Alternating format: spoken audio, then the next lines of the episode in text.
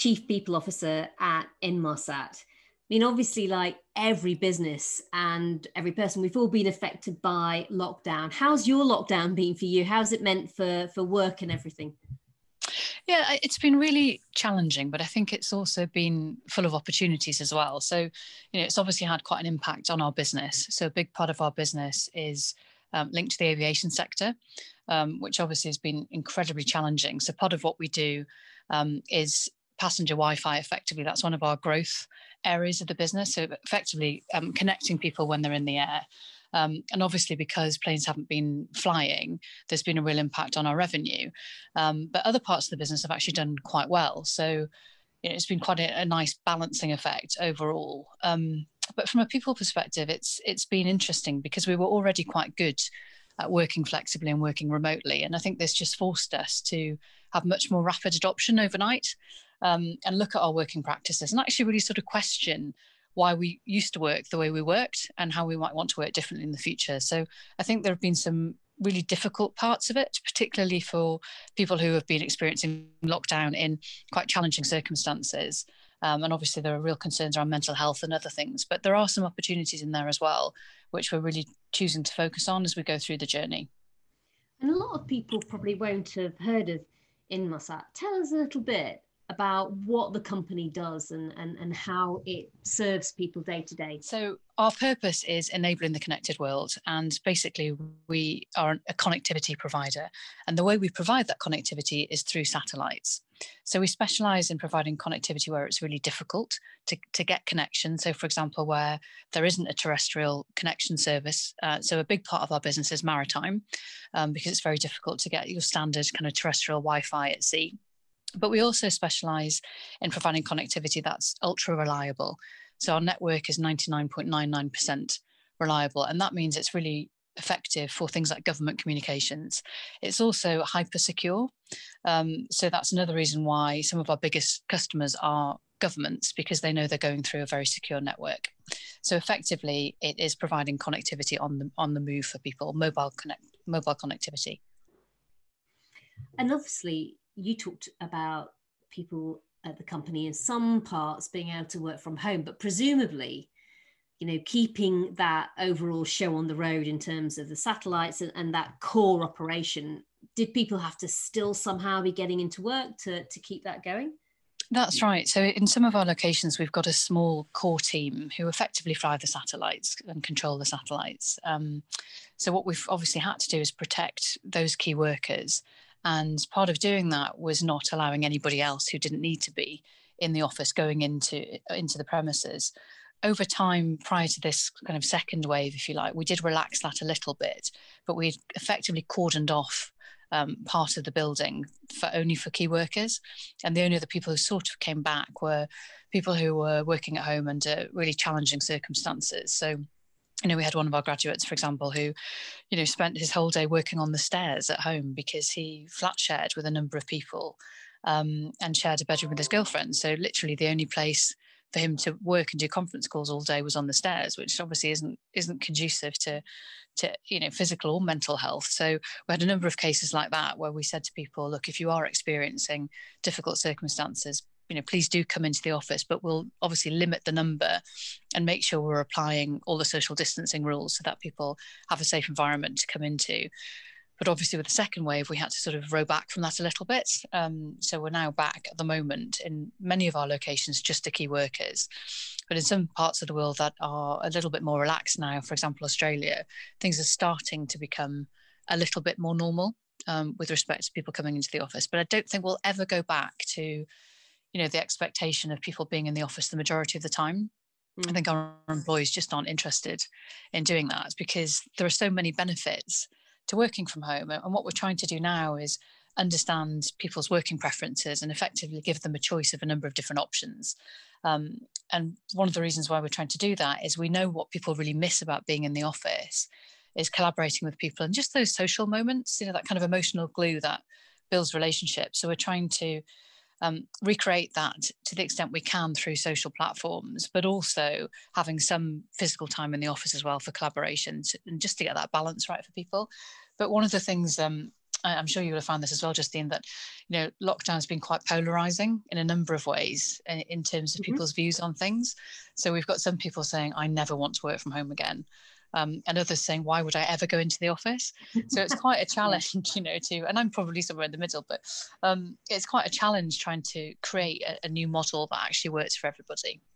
So we're suddenly plunged into this world of ultra flexible working really yes. and uh, probably got to where we might have got in about 10 or even 15 years time but literally within several months it, it is quite astonishing just how much of a change there's been and and just how quick absolutely and i'm secretly delighted about that element of it because i've always been um, you know, a massive proponent of flexible working. I think it's so important but it does need to go hand in hand with having an adult culture.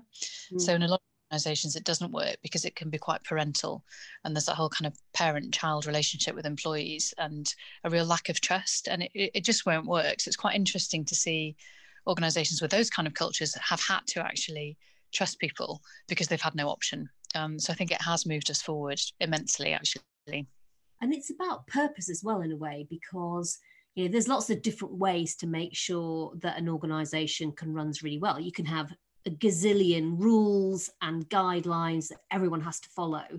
Or you can be a, be a company in an organization with purpose where actually people just get what they're meant to be trying to accomplish collectively. And yes. then they can set their own objectives in the sense of they already know what the mission is. And that really does, A, it's more powerful, I personally think, because uh, you just simply can't set a rule for everything. But also, I think when it comes to working remotely, you know, people really are able to take that responsibility. But yes. it does require, as you say, Natasha, the trust and and and the capacity to to have that trust in people to let them get on with those decisions and and working on their own.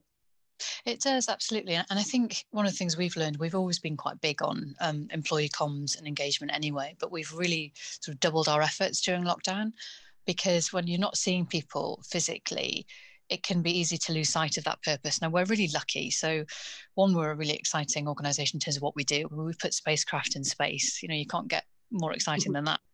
Um, but we also, in terms of what we do, because we provide connectivity and we do so much in terms of CSR, we're a very purpose led organization. So we do things like um, we're first responders in, in, the event of humanitarian um, disasters by providing free connectivity, for example. We also, at the moment, we're doing a lot in terms of crew, uh, crew welfare.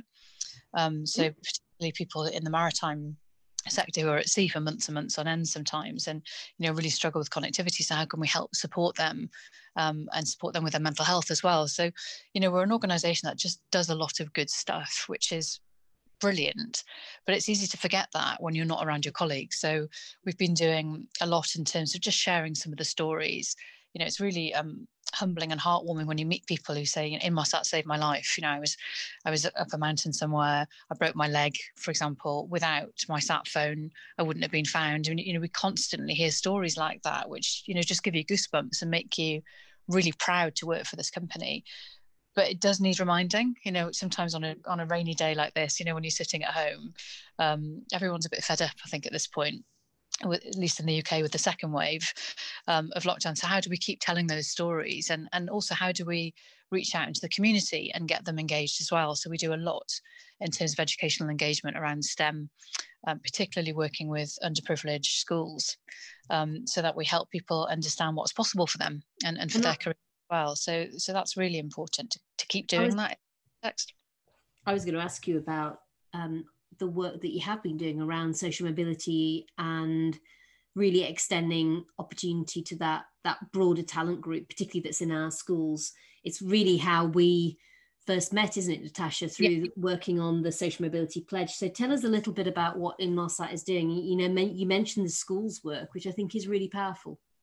Yeah, so I mean, it's, it's we've had to pivot quite considerably. So we used to do a lot of physical outreach with schools. So we'd bring um, schools into our office. You know, thousands of school children a year. We do all sorts of STEM um, activities with them, competitions. As as the children get older, we'd almost do a kind of dragon's den type approach to innovation. Um, have people come and share their ideas. We have got an extensive group of employees who go out to schools to talk about what we do. And what we've had to do is try and find a way to still meet that need because it's even more important. And one of the things that keeps me up um, when I think about the virus is this kind of lost generation of, of children who aren't going to have the same experiences that we had and you know going to get work experience is so much more difficult than it's ever been probably um, particularly if you don't have that network you know that more privileged children have so what we're doing now is creating um, virtual versions so we're doing a, a one week virtual work experience program um, and a precursor to that is we're doing something called the Inmarsat Passport Program. And what this is, is a fit for purpose program for young people to help them develop employability skills, to learn more about different career paths that they may not um, have any access to. I always think about that adage, you know, you can't be what you can't see. So mm-hmm. part of what we do is um, and show people what's possible, but also give them a good, solid understanding of our business. So the intention of that is over a period of time, uh, they earn stamps by attending different online modules, and the target age range is about 14 to 18 for that. For people who pass that, then we're we will provide a one week virtual work experience program. Um, and obviously, places will need to be reserved for people who have got a real genuine interest in the profession. Um, but what we're doing for that is it's a research based work experience program because what we didn't want to do was have people just join and sit on Zoom or WebEx all day mm-hmm. and yep. not learn. It's got to be something that they're absolutely um, you know contributing to and passionate about. And then the next step uh, and people don't have to have, have done the work experience first is a, a three month virtual internship. So this is to work with one part of the to really deliver a specific piece of work or research over a three month period and there'll be paid placements. Um, but we're also doing now some online or virtual STEM packs for schools. So these are educational packs that we're putting together at the moment, actually, for primary schools and high schools that we can send out electronically to support the STEM curriculum. So this is looking at um, obviously science, uh, looking at physics, space, and satellites. So we think that's going to be really exciting. Um, and we've got a lot of the, the um, material already. It's a question of how do we pivot and, and, adapt what we've got. And actually, by doing it virtually, we can reach many more schools than we, we could have done before. And I think what's really interesting is, you know, we've all hit this terrible pandemic, COVID, and yet actually out of it, as bad as it's been, has also come real innovation in areas yeah. like this to to sort of understand almost that leveling up matters even more now because of what's happened with our schools, but actually moving online, you can also then reach a, a much wider group of people. Um, and yeah. I think, I mean, just for that technology sector more broadly, I mean, obviously, it's it's one of those growth sectors de facto of the future. So making it more open to more young people, um, whether it's through the coding programs, hackathons, and all the other stuff that you do, that really matters, doesn't it? I guess, Natasha, to make sure you don't end up growing a new sector, as it were, but in a way that is as close to some of the traditional older sectors that we've already got. Yeah, absolutely. And you know, there there are a number of really good organisations that are helping companies to come together. So Tech UK, for example, does a really good job, as you know, in in terms of helping to coordinate some of that activity. And I think we're now sort of at a point where you know the first few months of the crisis, it was very much around survival. So we've used a three phase model that um, was written by an academic in our response to the to the crisis. So it was survive, reset, and thrive, and it's really helped people sort of understand where we are in relation to our response. So the initial survival phase was very much about you know redesigning what we're going to be doing in the short term, reforecasting our business plans, looking after our people, preserving our operations. So it was it was you know traditional crisis mode, and now you know we feel like we're in the reset, and I think a lot of organisations are in that place as well. And we've got a little bit more space now to think about how we want to be moving forward and to start planning for that. Whereas I think the first couple of months were just, you know, no one knew how serious it was really or how long it was going to go on for. And I think now we realise people talk about the new normal, which is, you know, slightly irritating catchphrase that you're hearing everywhere, but it's true. How do we define what that looks like, and, and how do we in our personal lives as well, um, and in our professional lives, and, and for organisations actually use this as a tremendous opportunity to think about being much more intentional about how we live our lives and how we contribute to, to the world at large as well. So, really important that organisations are taking the time to do that at the moment it's just been an incredible time to, as you say, once you've worked out how to do the survive bit of it, to sort of work out what reset you want in the first place, you know, what good looks like. And, you know, it, it's interesting that for so long there was flexible working in place for companies, but a lot of people didn't take it up. And it turns out that actually it can work very effectively for them in terms of balancing home and work life. And actually, in many respects, they much prefer it. And yet, we were all stuck in a bit of a straitjacket, weren't we, around getting up every day, going into work however we commuted, and then, you know, working for however long and then having to do it all over again the next day and, and come home. And and I do think that that you are going to see on a number of levels, not just with employees, but businesses more more broadly, thinking about how they can do that reset so that they can they can make the most, if you like, of whatever this new normal looks like. Yeah, absolutely. And and I think it's just made the world of business so much more human. Um, because we've necessarily been humanized by working in our homes and the the inevitable interruptions by pets and children. you know, my my, um, my youngest seems to just know exactly what I'm doing. something that's you know talking to a thousand people or something, he'll just come and pop his head around.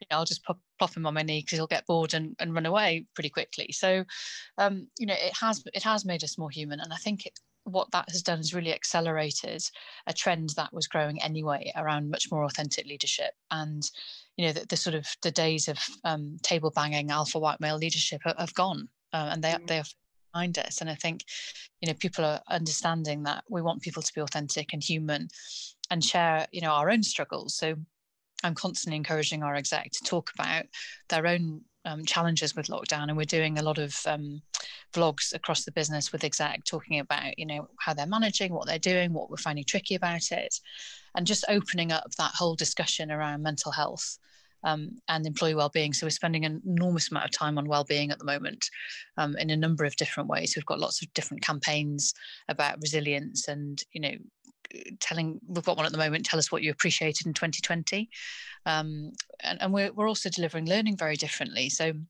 we're, we've been working with a lot of academics who obviously haven't been um, you know in residence in universities and we've got a little bit more time and we've used that as an opportunity to create some really compelling masterclasses so much more just in time you know like one hour long um, leadership development rather than going away on training courses. And you know the feedback has been fantastic uh, and actually actually it's it's really good for us as well because we're obviously very cost constrained as all um, companies are at the moment and you know being able to do that is a lot less expensive and if you do it thoughtfully then you can do a lot more of it so we've really had to rethink how we develop people as well as everything else.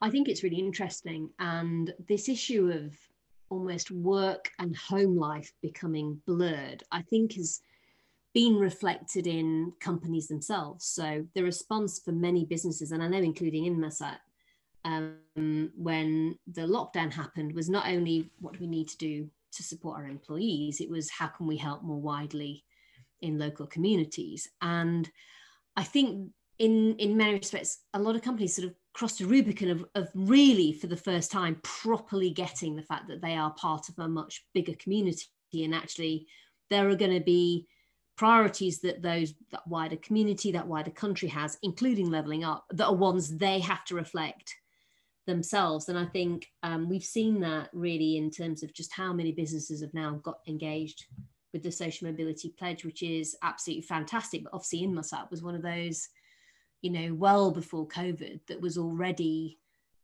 working with us actually on what that best practice looks like, how you can genuinely bring it alive, how you can extend opportunity. And, and I think, you know, you talked about purpose and, and that comes through very strongly in, in what you're saying now, Natasha.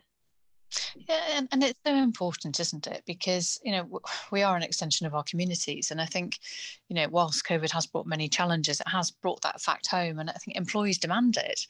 Um, you know, and, and even things like Glassdoor, you know, being able to leave reviews so publicly now um, about employers, and, and particularly for the younger generation, you know, they want to work for a purpose-led organization that does good and there's a lot of you know mistrust of big bad business still out there well i think i think that's changing a little bit as organizations are becoming a bit more human but you know it, it's no longer a nice to have it's a fundamental part of doing business and you know if there's one good thing that's this crisis it's it's having really highlighted that and driven it home and, and there isn't really a place to hide anymore for for organizations who, who don't want to do that and whilst the labor market may be suppressed, certainly in a number of sectors at the moment. That's not going to be the case forever. And people will vote with their feet. And similarly, yeah. Organizations don't allow you know an optimal level of flexibility moving forward i mean you know i think back to my commute which was an hour and 40 minutes each way every day and think what was i doing doing that. it was normal. I thought that was normal. I mean, I didn't do it every day, but um, you know, most days that's what I did. And now I think, gosh, you know, whilst I always used to read and do emails and stuff on the on the train, um, it, it's kind of lost a waste of time when you think about it. I think everyone's mentality is in a, a really different place. But I, I wanted to ask you, Natasha, really about your personal journey. I mean, obviously, you're a woman in a very senior leadership position of a global business. And I am going to give you this brilliant name check because it's it's well deserved. You know, 2018, you are the Chief Human Resources Officer of the Year for Innovation Award. This is literally worldwide. So really obviously in a leadership position, not within not just within Inmarsat, a global business, but also, you know, within the field that you're part of too. Tell us a little bit about the path that you took on all of this. It would be really good to get a sense of the journey you had and, maybe maybe some of the barriers as well along the way. Yeah, absolutely. Um, thank you for the name check. I've gone slightly red. so it's a good yeah. I think it's well deserved. Thank you. So yeah, I mean certainly. So I started off my career actually in the oil and gas sector in commercial um, so I worked for BP for, uh, gosh, 12 years actually, and um, started off as a on their graduate scheme, uh, doing a number of different commercial roles. And at, at, that time, as as is the case actually now with most graduate schemes, you did rotations in different parts of the business. And one of the rotations I did was actually in HR and it was in uh, organizational development so you know how you can make an organization more progressive make sure you've got the right capability that you're structured correctly and, and all of those things and I found it absolutely fascinating, but I wasn't quite ready um, at that point in my life, I think, to walk away from commercial because that was what I thought was my my first love, if you like. Mm-hmm. Um, I did a bit of a stint there in in HR, and then went back to commercial, and then found myself progressing more towards uh, the commercial elements that were really people related. So one of my roles was um, commercial negotiations, which is all about you know working with people in psychology and win-win and all that sort of stuff, and less about the models. And, and then as you get more senior, you've got obviously analysts to support you in all of that spreadsheet stuff, which I still find really interesting. But you know, I was much more engaged um, with particularly difficult negotiations. Was something that I I found really really satisfying, particularly when you when you had a bit of a breakthrough. So I did you know a couple more commercial roles, and then and then firmly decided to to go into into HR and had some amazing opportunities. So one of my roles was a chief of staff to one of the vice presidents at BP for two years and looking after a five, uh, effectively a five hundred million dollar um, HR transformation program. So he was obviously leading it. I was his right hand person, and it was it was just a phenomenal period of compressed learning. Um, so during my time at BP, I did eleven roles in in twelve years, and I, I wow. always, you know, it was quite project focused. I really like that idea of you know doing a concrete piece of work and sort of moving on i'm less interested in in day to day sort of turning the handle of, of things it just doesn't appeal to me in the same way so i then realized probably a career in consulting was probably a, the next mm-hmm. step for me to learn a lot so bp had been absolutely brilliant and you know i was devastated to leave in some ways but it was the right time um, in my career and i thought if i don't leave i'll probably stay forever which wouldn't have been a bad thing but i think i would out on some of the breadth that i've i've got now so I went to join Ernst and Young um, and was there for a few years, and then later on to Hay Group and Korn Ferry. So spent seven years in consulting and probably worked with, gosh, over 30 organizations um, on their business transformations and HR transformations as well. So it was really great experience, very intense, lots of travel. Um, but you know, really loved learning about so many different organizations. And one of the things that I did towards the end of that uh, consulting career was um, build up um, whole methodology around HR and what the future of HR looks like and what what excellent HR could be. So that was very exciting. And then Inmarsat was actually one of my clients who I was doing an assessment of um, of their HR function. And my predecessor was a, a lovely woman. Um, was uh, getting ready to retire, and then I ended up having conversations with Rupert Pearce, our CEO, who's fabulous, um, and Andy Sukawaty, our chairman, who you know is a, a big supporter of all of this stuff. Um, and it felt like a really good time to go back in house again. I felt like I'd learned a lot from a lot of different places, and I was ready to almost bring it home to one place.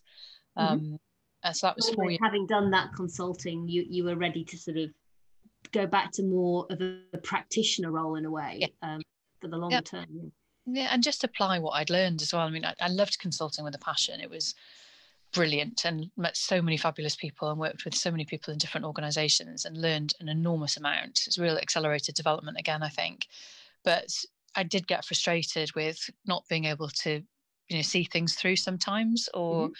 you know, and, and there's always that little bit of a sense of being on the outside as well and not quite being part of of something and because i am quite purpose driven and values driven i wanted to have that sense of belonging and feel that what I was doing was going to have a long term impact rather than someone who kind of came in, you know, gave an assessment of something, you know, did some work to make it better in many cases, but quite often then just moved on to something else. So I was very much ready for that. And it's probably been the best career decision I've ever made. I feel very fortunate every day to be able to to do my job and, and work in such an amazing organization with such brilliant and also really really lovely people.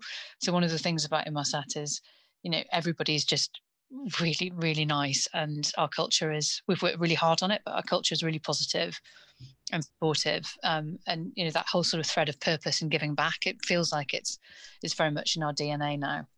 And we've really i mean the social mobility pledge team we've really loved working within Inmarsat because of that and it really does come through you know in those quite day-to-day interactions with with you and your team and Natasha, you said, you know, you're very values driven, purpose driven.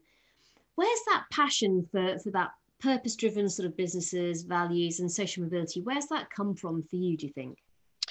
You know, I, I, without sounding corny, I think I think it was something I was I was born with in some senses. So my mum always jokes about it that, you know, when I was asked what I wanted to be when I grew up, um, when I was very little, it was always something to do with with helping people and wanting to make things better. So yeah. I think I wanted a lollipop lady for a long time because I could help across the road.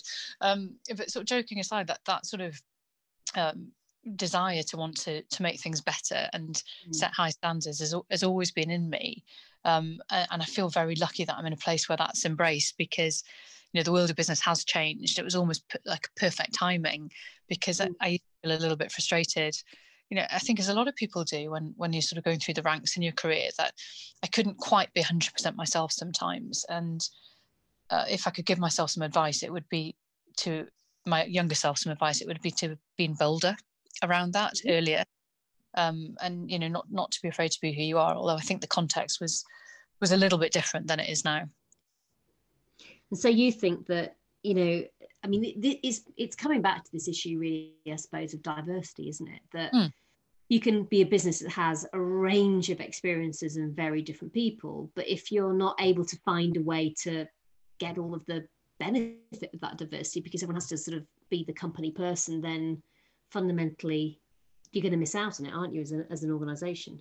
You are, and, and I think you know a lot of the studies show that if you really do embrace diversity, it has a massive impact on the bottom line. But if you don't, and you've got a very diverse organisation that you're not um, working with, it can actually have a negative impact on on business performance for for a number of different reasons. So, I mean, we're very lucky. I mean, we were born out of the United Nations, um, and we've still got you know a huge amount of ethnic diversity. So we've got people from 47 different countries um, different nationalities in, our workforce, which is incredible. And that there is that real sense of um, of being truly international uh, in our in our mindset and, and, our outlook. And you know, we've worked really hard on other forms of diversity as well. So not just social mobility, but particularly around uh, gender um, and LGBT plus as well. So we've got some fantastic networks, really brilliant people leading them. So we made a conscious decision that they should be employee-led networks. It shouldn't be an HR thing, and we'd provide and support and counsel and some budgets.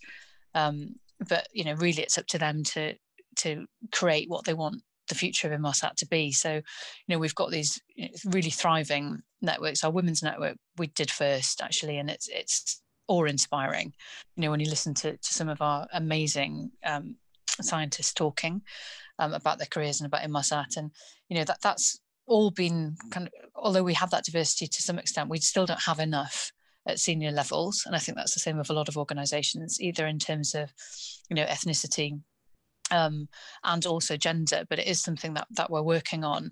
Um, but to have that level of passion in the organisation from our employees who are you know pulling on us to, to be better all the time, I think makes a massive difference.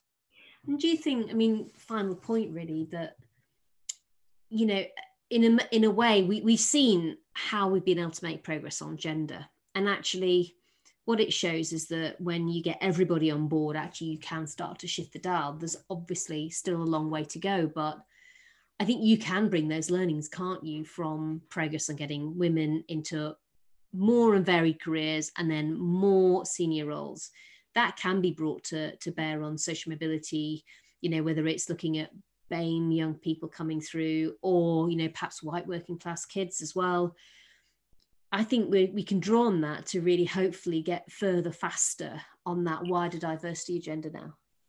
Yeah, we can absolutely, and you know, there's a real opportunity to leapfrog, as you say. You know, what's happened with other areas of diversity as well, and that's something that we're, you know, we're constantly looking at. So having our networks interact with each other, you know, what what worked well, what what hasn't worked quite so well. So we've just launched our BAME network, um, and you know, they, they've been working a lot with our women's network, for example, to to really understand, you know, particularly in the early days, how it worked, you know, how to set it up really professionally. So it's a proper board uh, it's not just a group of volunteers, and, and it's run, you know, really, really professionally.